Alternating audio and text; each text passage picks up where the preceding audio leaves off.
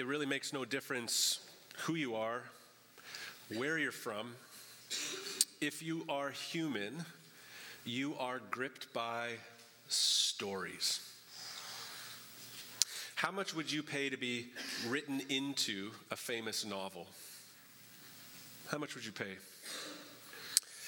Well, that was the question posed a few years ago by a nonprofit organization uh, which hosted a fundraiser, and the online auction offered the highest bidder the chance to be written into the next Stephen King novel.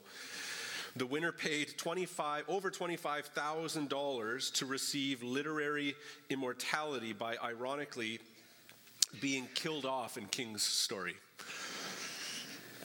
But it's interesting, isn't it, to think that people would pay big money to be written into a famous story.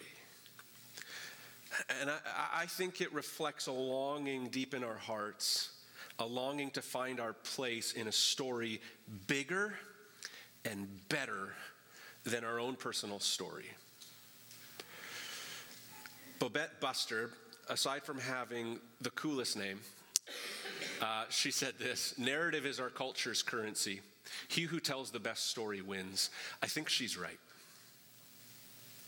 Narrative is our culture's currency, and he who tells the best story wins. I'm a pastor, so you're going to assume what I say next, but I, but I believe that contained in this book, the Bible, is the best story ever, is the most amazing story. Well, at the same time, I will confess to you this it hasn't always been told the greatest. Our telling of it hasn't always been the best. Martyn Lloyd-Jones said this There is something radically wrong with dull and boring preachers. How can a man be dull when he is handling such themes? I would say that a dull preacher is a contradiction in terms. With the grand theme and message of the Bible, dullness is impossible. Hear what he's saying? You ever been to a dull church with a dull preacher who preaches a dull sermon? Don't answer that. that was rhetorical. Just sit in like, I've never, I, I don't get that, no. Our telling of this should never be dull. Because I firmly believe it's the most amazing story ever, and that every human heart longs for great story. There's a longing in all of us to be a part of a story bigger than our own personal stories, a story that's big enough to incorporate and add meaning to our individual personal experiences. The greatest story of the Bible, this story reveals to us that God has a divine purpose at work behind everything that takes place. And to know the story, to know this story, is to make sense of life and the world. If you know this story, I really truly believe you can now make sense of your life and you can make sense of the world. Now, at the risk of being a dull preacher, I would like to give a little history lesson for you. Some of you hear a history lesson and you've already checked out, but, but this is important. In the late 1800s, there were a group of liberal German theologians who started to attack the fundamentals of the Christian faith, primarily at an academic level.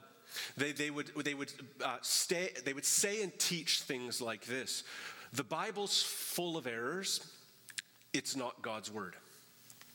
People, people are, are not fundamentally sinful, they're good. The bodily resurrection didn't actually happen, it was just symbolic, or it was just an illusion. And Jesus didn't have to die for our sins on the cross, he was basically a victim. He wasn't laying his life down, he was a victim. Now, in response to this, a number of Christian leaders rose up to defend the, fundamental, the fundamentals of the Christian faith, and they wrote a series of documents on the fundamentals of Christianity in response to liberal theology. Can any of you guess what that movement became known as? Fundamentalism. Fundamentalism. And here was its point. Listen, here was its point.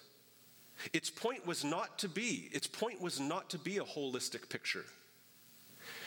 but fundamental responses to key points being pressed by liberal theologians at the time. Do you catch that? It wasn't trying to be a holistic picture. It was merely trying to respond to fundamental doctrines being pressed at that time. But the rest of the story, because of all the controversy, wasn't really emphasized for a good long season that I, I think actually continues. Fundamentalism was a response to liberal theology on specific things, and what evangelicalism comes out of is fundamentalism. This is an evangelical church. Now, when I say fundamentalism and evangelicalism, you're like, there are a couple of great terms, hey? Well respected terms in society today. Are you a fundamentalist? Are you an evangelical? Right? These, these t- terms need to be redeemed, but I want you to hear where they came from. Fundamentalism came from um, a, re- a response on a few specific doctrines being pressed at the time, and here are the fundamentals of the faith in pertaining to those. Evangelicalism kind of flowed from this fundamentalism, and evangelicalism is really all about the gospel at the center. It's a beautiful thing. Salvation through Christ alone, by grace alone, through faith. That's the heartbeat of evangelicalism. It's a good thing, it's a great thing. But when we step back from all of that a little bit, we see that the whole story of the Bible is even is broader than the, the, the, more narrow focus of fundamentalism and, and even evangelicalism in a lot of streams. The whole story of the Bible is about creation. starts with God's goodness. It starts in Genesis 1, not Genesis 3. The story of God doesn't start with the fall, it starts with his good creation. And then we deal with the issue of sin, and then we come to God's redemption, and then we can talk about our future. But fundamentalism, again, I, I told you why, but fundamentalism chopped the beginning and the end off because they weren't issues that they were really being challenged at the time on. Only sin and the cross and salvation were being challenged at the time, so it was a response. But as a result, the questions that were traditionally asked about why are we here? What's going wrong? What's going to fix it? And what is the whole gospel? were actually reduced down to you're a sinner. You need salvation, and heaven is better than the alternative. Now, I think those things are true. But is that the whole story of our faith? Does the story of the Christian faith start with, you're a sinner? What are you going to do? It doesn't. And I, want to talk about it like this. I, uh, I used to make fun of my dad when we would watch movies when I was a kid because I would look over partway through the movie and I'd find him sleeping. I'm like, Dad, your throat chips at him, popcorn at him. Dad, you're, and he's like, oh, what, what, what? And pretend that he had been with us the whole time, right? But the problem is, is that people age. And so what's been happening lately is I have found myself awoken by my wife saying like, are you asleep? Did you miss this? And I'm like, what's happening? What are we even watching? What, what's the story? Like, what just happened? And I, I, found that I would miss large chunks. This is, this is my life now. I miss large chunks of stories, of movies. I went to a Star Wars movie that released a couple years ago and went with some buddies to the late show. I think it started at 10. I don't remember anything past 10 10 and they were talking about how great it was and this part of the story. I'm like, I don't know any. I know that I know I went to Star Wars, but I don't know anything that happened. And so when we don't know the big story of the Bible, when we don't know the big story, when we don't get this kind of all encompassing kind of vision of the Bible, where individual stories fit within it, we're often lost and, and, don't know what to make of it. So you open up your Bible to this passage in the Old Testament and you're reading it and you're like, this is strange. Like, this is obscure. This troubles me. You're like, what do I make of it? Right? Because a lot of times we're, we're, opening the Bible and reading it and expecting that God is going to just have a really pleasant verse for me that jumps out. But this is the story of the Bible, and it actually, everything in the scriptures uh, has a place and has a purpose. But how are we to know what that is unless we have a general understanding of the plot lines, of the story itself, of where it starts, what's happening in the middle, and, and where it ends. I really think that we have a, a whole generation that's looking and trying to make sense of God and Jesus and culture and the world, and they're not quite sure how it all fits together. So we're embarking on a four-week story that that we're uh, four-week sermon series that we're we're calling the greatest story. Because we really believe that that's exactly what it is. And the four movements of the greatest story are the fall, uh, oh, sorry, there I just did it. I chopped off the front. Creation, fall, redemption, and restoration. See, a good story has a beginning, a middle, and an end, and the plot makes the story. Some of my favorite movies in, in recent years have been indie films, which, which typically an indie film, an independent film, has a low budget. But I find that many of them are quite good. Why? Because really it all comes down to story, doesn't it? If the story's good, it doesn't matter if it has a $100 million budget or $4 million budget. It's all about the story. It's all about the story. The plot makes the story, and the better the plot, the better the story. So we're going to spend the next four weeks looking at the best plot line there is. The biblical story, wouldn't you know it, begins literally at the beginning. Then there's the middle, and the middle has a myriad of twists and turns, setbacks, and absolutely incredible advances. And there's even a happy ending. But it's an ending that doesn't come cheap and it doesn't come easily. Essentially, we want to look over the next four weeks at the Bible in four chapters. Sometimes this is referred to the meta narrative of Scripture all of Scripture. Right? What, what is the meta narrative? What is the big picture of the Bible? From eternity before time to eternal future. That's an enormous story, and that's why breaking it down into creation, fall, redemption, and restoration helps us to get a handle on the greatest story. These four movements to the plot line show up all over the pages of the Bible. Yes, you pick up the Bible and you read this obscure text, and you're like, this is really strange. Yeah, because it's showing you once again the fall of humanity. But then there's something happening in it that, you can't quite make out. And, and, and what's happening is there's this shadow of the gospel in it. There's a redemption that's coming, and it's a marker of the way Jesus is going to come through in it. And this, the Bible is constantly here's a creation, here's, right, here's restoration, here's this picture and this little inkling that something greater is going to come through this. The Bible really is, is essentially doing all of that no matter where you open the scriptures. Can I let you in on a little secret? Our services from beginning to end typically go through the whole Bible story. They start with creation and they start with the glory of God, His holiness, wonder of who God is. We sing about that to start our services every week. And then we make this move, this shift. Sometimes it's through a prayer of confession together. And then we sing a song about our need of Jesus and we linger in that, recognizing I'm broken. And then we sing about redemption, that Jesus came and what Jesus does. And then we end our services with restoration, all things new. And we send you out with a benediction benediction saying the Spirit's going to work through you. He's going to send you out to do wonderful things for Christ this week, and He's with you. And He's renewing things. That's what we try, the story we try and tell you every week, and that's the story of the Bible. That, that's the full, robust Christian story. See, the full, robust gospel story answers the deep philosophical and spiritual questions people wonder about. How did I get here? What's the purpose of life? Are people basically good or evil? Is there hope in the world? What happens when we die? And what does the future hold? And listen, there's no story like the Bible's story. That apart from Jesus, these questions can't be answered consistently and satisfactorily. Therefore, this isn't just another story to take or leave. The story we're looking at over the next four weeks and then on is the story that we all find ourselves in, and I believe is the most compelling and convincing answer to the deepest questions we all have. Our faith, contained in the scriptures, if we would see it for what it is. And so we need to start at the beginning, because the beginning is the very best place to start. In creation, the reason it's important to have the whole story, uh, the beginning and the end, is because the middle parts, particularly the fall, only speak to our brokenness and not our purpose. They only speak to our fallen condition and not our created condition, which means when you start a dialogue with culture and all you tell them is what's wrong with them, not who they are and why they're born, you're going to end up with a story that loses cultural influence and not only that, lacks robust vision for ourselves.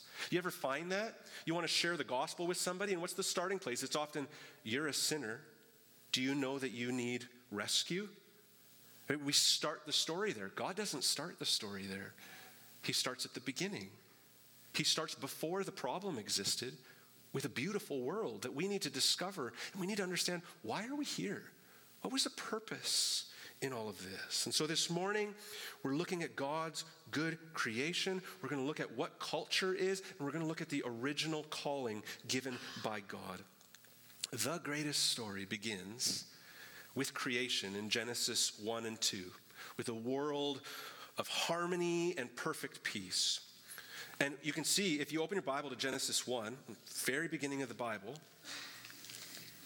we see that creation addresses three issues that we see in verse 2. The earth, the earth was without form and void, and darkness was over the face of the deep and the Spirit of God was hovering over the face of the waters. Creation addresses three issues right off the top formlessness, void, and darkness.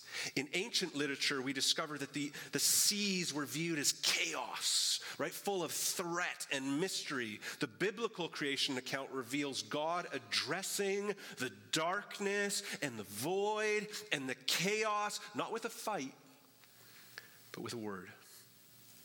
God merely speaks into the void. The opening scenes of the Bible reveal an all powerful God who speaks and the universe appears out of nothing.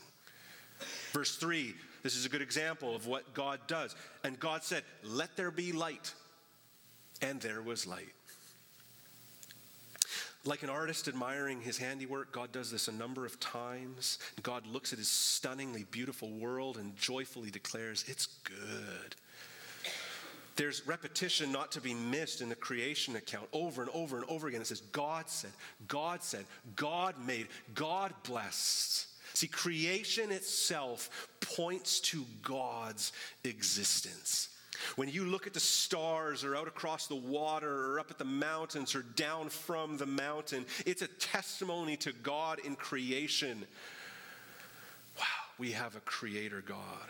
Now, while creation is stunning, we are meant to always be reminded of this. The created, the creator himself is even more glorious.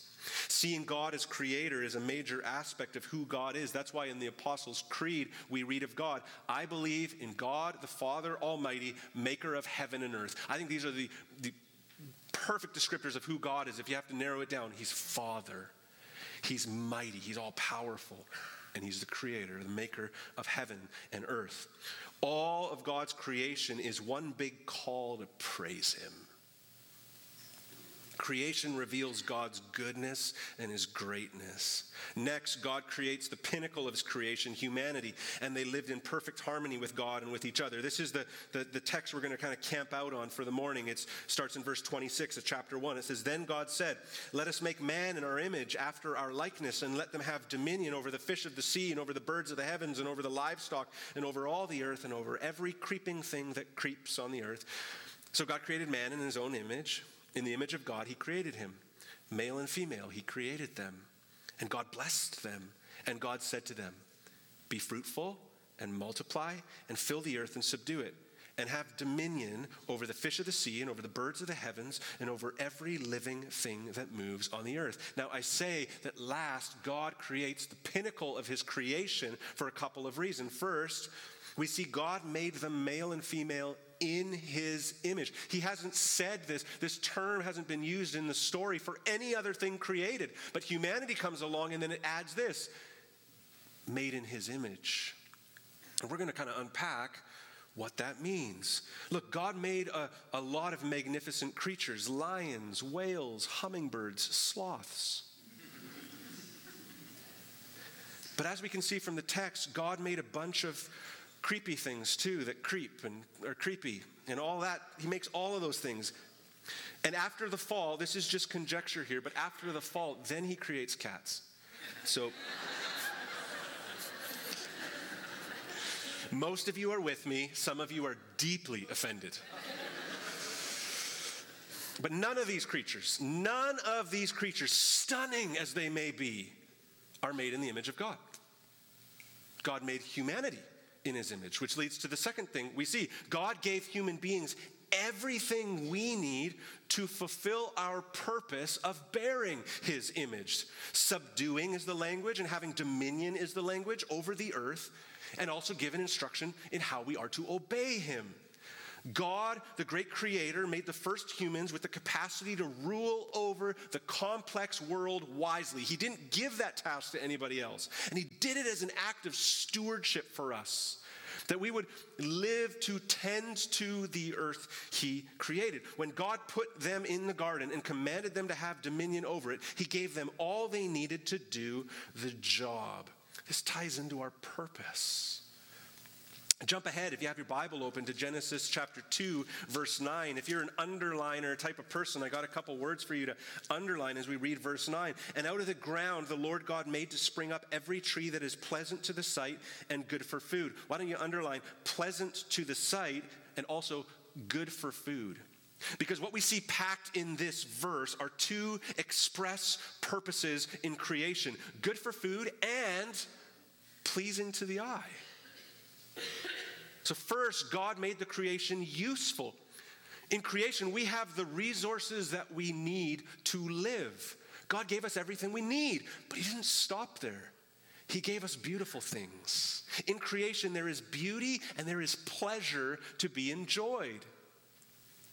In other words, God not only provides for our needs through creation, He also provides for our enjoyment.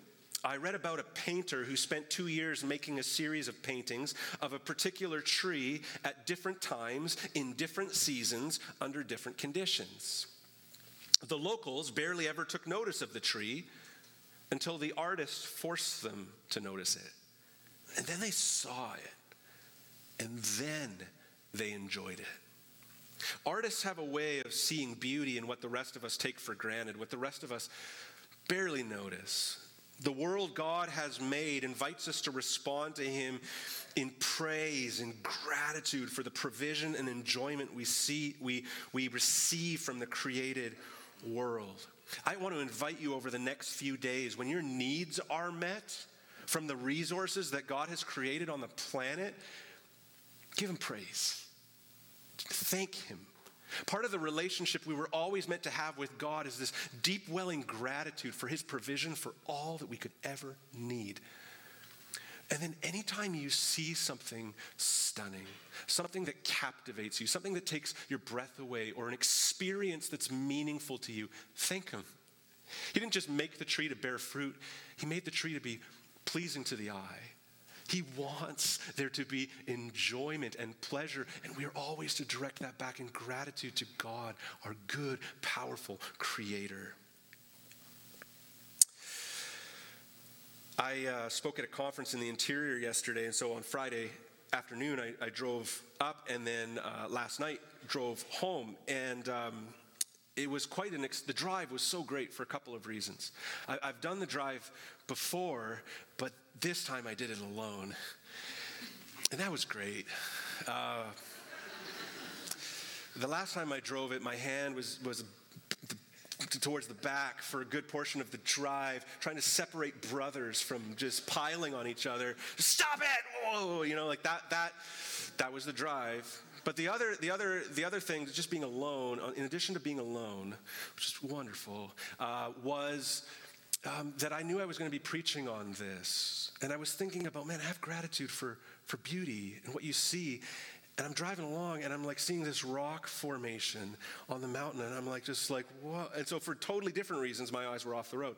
Because I was just like, oh, wow, this waterfall. And I'm watching and God, God, you're amazing. It's like, like the artist focuses our eyes. When you start to look, you're absolutely stunned by our Creator God. Let that well just swell praise and thank you, God. I praise you, God. You made it like this. You've given us abundance. You've given us beauty. Thank you, God. See, what does this movement of the greatest story teach us about God, God the Creator? Well, it shows us that he's powerful. He's transcendent. He's directly involved in creation, but not apart from that creation. He's a personal being who delights in his creation, and he's holy. That God is holy means he's set apart. He alone is God. Right? In, in the instructions God gives Adam and Eve, we see that God is to be glorified through obedience by our submission to his gracious reign. What does that mean? It means that the glory of God is His holiness revealed. If you ever capture, capture a glimpse of the glory of God, it's, it's, it's like a, it's a visual of His holiness, even if for a second, even if for a moment. Glory is kind of a visual of God's holiness. Well, what's God's holiness?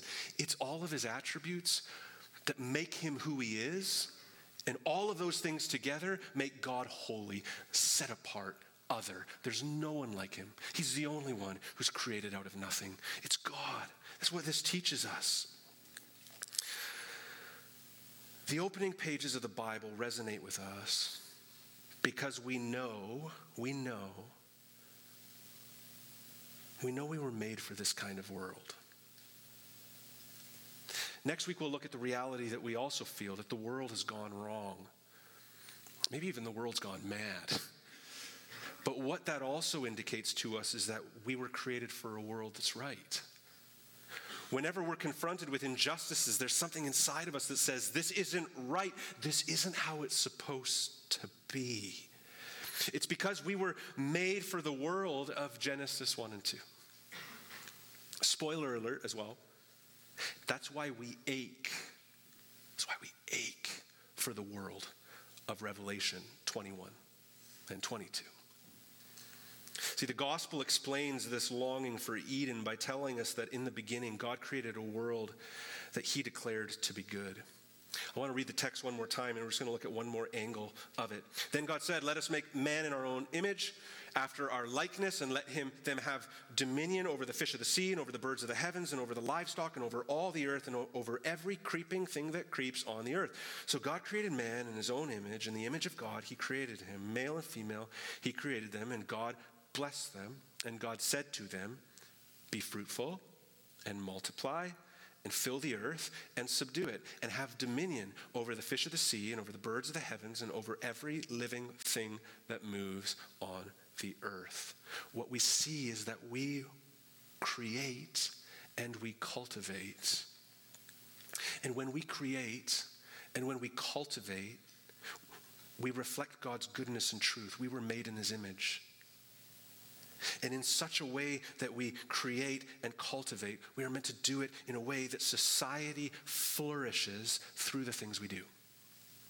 We're given what theologians call in this verse I just read a creation mandate or cultural mandate. We talk a lot about the Great Commission go and make disciples of all nations. And as the series goes on, we'll be reminded how vitally important that is. But what we need to realize is that before sin, before the need for redemption, before anything, God gave another great commandment. And that is the command to create culture. Herman Bavinck, the Dutch theologian, wrote Genesis 1:26 teaches us that God had a purpose in creating man in his image, namely, namely that man should have dominion over all living creatures and that he should multiply and spread out over the world, subduing it. If now we comprehend the force, the force of this subduing under the term culture, now generally used for it, we can say that culture, in its broadest sense, is the purpose for which God created man after his image. Some of what I'll share for the remainder of this message are things that I learned from Jon Tyson, a pastor and author. He defines culture this way Culture is the beliefs, behaviors, values, language, intellectual achievements, artistic expression, and entire way of life of a particular group of people. That's a culture. Culture derives from the Latin word colere, which means to plow or to till and pertains to the cultivation, care, and tending of plants and animals. In a religious sense, the word cultus means uh, lake that gets too busy during the summer.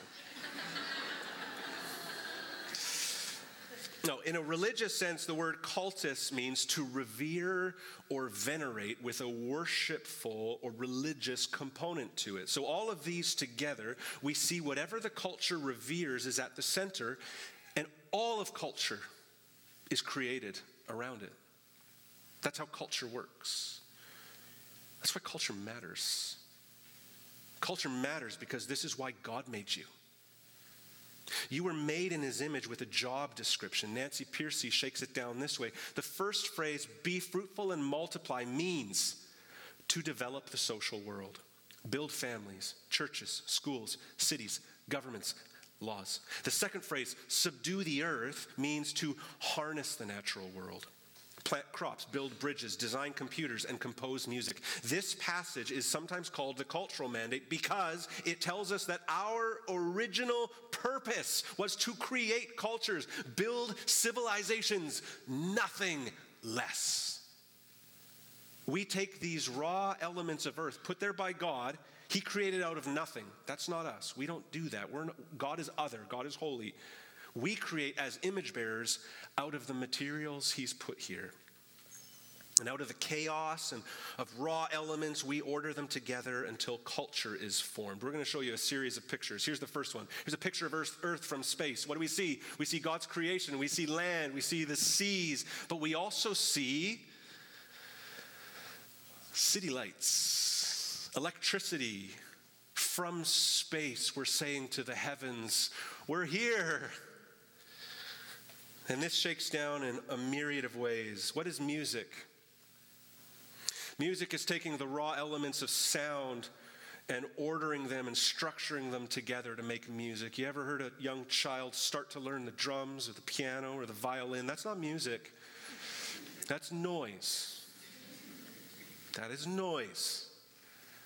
But when those raw elements are structured and fashioned together, they make music and it can take our breath away. That's why J.S. Bach, the great composer, always signed his songs, his, his, compositions, SDG for Soli Deo Gloria, which means for the glory of God, I write these things, because he knew that. I'm reordering these raw materials into something beautiful for God's glory. That's why I'm here. what is dance? This next one. Well, Mennonites would say that is sin. I have to make a confession. I, I said that in the first service and I lost it for the next minute. I couldn't get it back. I, Mennonites would say that is sin. What is dance? What is dance? Dance is the raw elements of movement, ordering them together into beautiful expressions that can be simply stunning. Not when I try and put those movements together, but when certain others do, that's what it can be. What is architecture? Architecture is taking the raw stuff of earth and forming it into incredible structures. A beautiful, beautiful house like that, a bridge that makes no sense, boggles our minds, skyscrapers in the city. What is science? What is technology? It's discovery of elements that exist in the world and developing those into technology, which, among other things, help us explore the vast universe. What is law? What is government? It's taking the chaos of morality and ordering it together in such a way that people find safety and structure and they thrive. That's why government and law matter. What is sports? Sport is where you take the chaos and you reshape it into different chaos. I think. I think that's what sport is. But have you ever watched golf and just seen that incredible drive and it lands on the green? That's taking the chaos of some of these movements and turning it into something incredible. What is story? Stories taking the chaos of language and words. We can use them in a clunky way, but they can be fashioned and ordered together into story, stories that stir our hearts. What is a painting? What is art? It's the raw stuff of paint, colors, and splotches becoming works of art. I haven't moved past finger painting. That is pretty much the best I can do. But some can take these raw materials and make the most stunning creations. What is a statue? I want to show you the G rated version of the statue of David. What is it? Well, Michelangelo was asked, How in the world did you do this? And his response was this It was there all along. All I did was chip away to reveal it. When Michelangelo says that, he's singing our song. It's why you're here. To, to take the raw stuff, materials, and f- chip away at them and fashion them into stunning things, helpful things that lead to the flourishing of people, and it brings God glory as you do it. Did you know that's why you're here? Did you know that's why you were made? Timothy Keller puts it this way We are rearranging the raw elements of a particular domain to draw out its potential for the flourishing of everyone. Meaning. Your work matters. Your creativity matters. You are an image bearer of God called to draw out the elements of a particular domain for the flourishing of as many people as possible. It doesn't matter if you clean toilets or work in government. You can do that to the glory of God as you work towards the flourishing of others. Now, we know that the story goes on, but we must not overlook this part. There is a purpose here that resonates deeply in the human heart because we were made for this. This isn't going to be on the screen, but John Mark Comer connects what he calls our dual vocation, and I think it's really helpful language. John Mark Comer helps us connect dual language, and I want you to hear this is essentially what I'm trying to say this morning.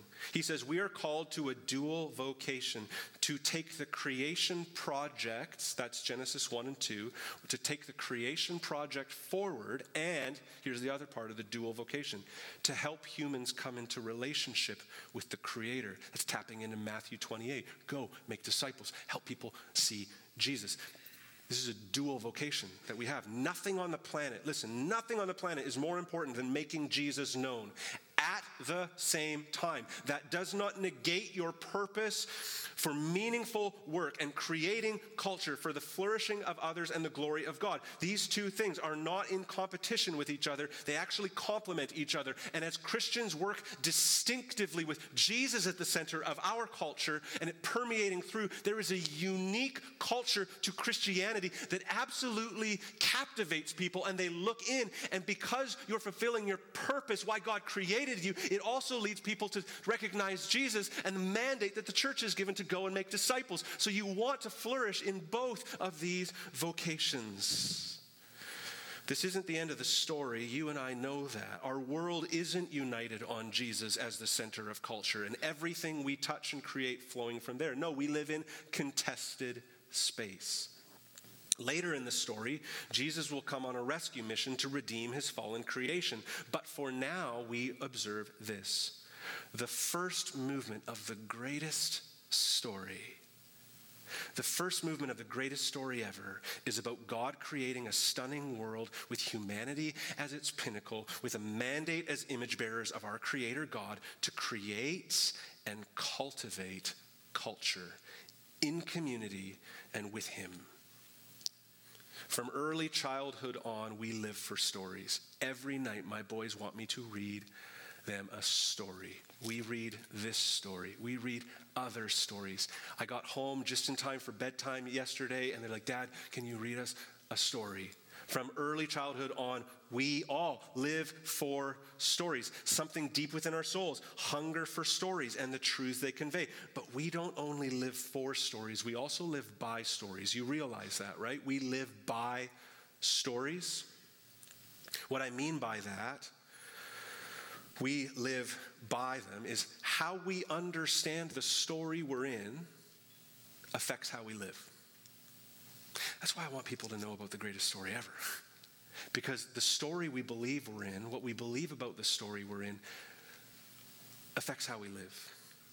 So, when it comes to the story of our lives, here's the irony. When we live as if our personal story is at the center of our universe or even the center of the universe, we struggle to find meaning and significance. Now, this is a great problem in the West because our Western quest is for autonomy, self governance.